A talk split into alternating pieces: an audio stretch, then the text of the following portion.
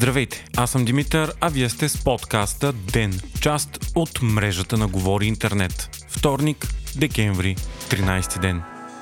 Огромен корупционен скандал разтърси Европейският парламент. Гръцката евродепутатка Ева Кейли, както и хора свързани с нея, включително партньора и баща й, са задържани и разследвани за търговия с влияние. Белгийската полиция е направила мащабна акция и е взела 1,5 милиона евро от две къщи. Обвиненията са, че Кейли е взимала огромни подкупи от Катар, за да обира интересите на арабската страна и прокарва удобни за нея закони. Всички членове на Европейския парламент, освен един, гласуваха за отнемането на ролята и като заместник председател на Европейският парламент. Кейли и официалните власти на Катар категорично отричат всички обвинения. Обвинението обаче твърди, че Кейли е хваната в крачка, което е довело до незабавното сваляне на имунитета й. Скандалът е безпредседентен и със сигурност ще има силно отражение върху Европейския съюз. Случилото се хвърля сянка върху работата на парламента. Тази седмица трябваше да се гласува препоръка за разрешаване на безвизово пътуване до ЕСА за катарци, но сега то ще бъде отложено.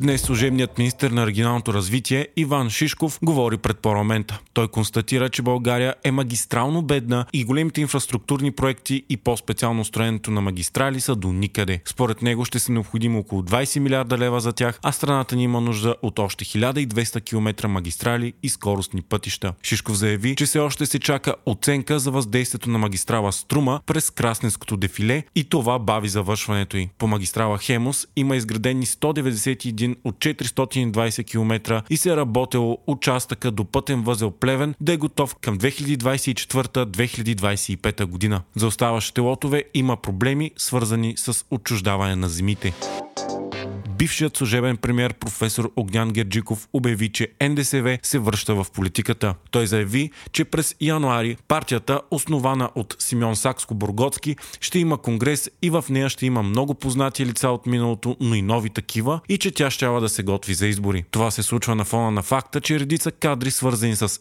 НДСВ, бяха сред предложенията за министри на новия проекто кабинет на ГЕРБ на професор Габровски. Междувременно, днес пред журналисти служебният министр-председател председател Гълъб Донев заяви, че искрено се надява България да има редовно правителство и кабинетът на ГЕРБ да бъде избран.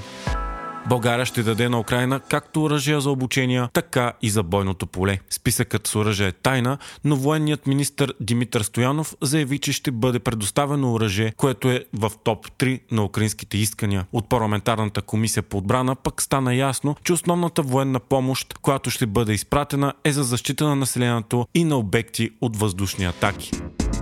Сам Банкман Фрид е арестуван от полицията в Бахамите. Той е основателят на фалиралата криптоборса FTX, която беше една от най-големите в света, но фалира миналия месец, оставяйки много свои потребители без възможност да изтеглят средствата си. Компанията дължи на своите 50 най-големи кредитори близо 3,1 милиарда долара. Фрид бе смятан за новия Лоран Бъфет, след като за няколко години натрупа 15 милиарда долара богатство. След фалита на FTX обаче той загуби всичко. Фрид е бил арестуван по искане на правителството на САЩ по обвинения за финансови престъпления. Самият той не крие провала и грешките си, говори свободно пред медии и по събития след случилото се, но категорично отрича да е правил машинации и измами или умишлено да е искал да не вреди на инвеститорите си. Вие слушахте подкаста Ден, част от мрежата на Говори Интернет. Епизода подготвих аз, Димитър Панайотов, а аудиомонтажът направи Антон Велев.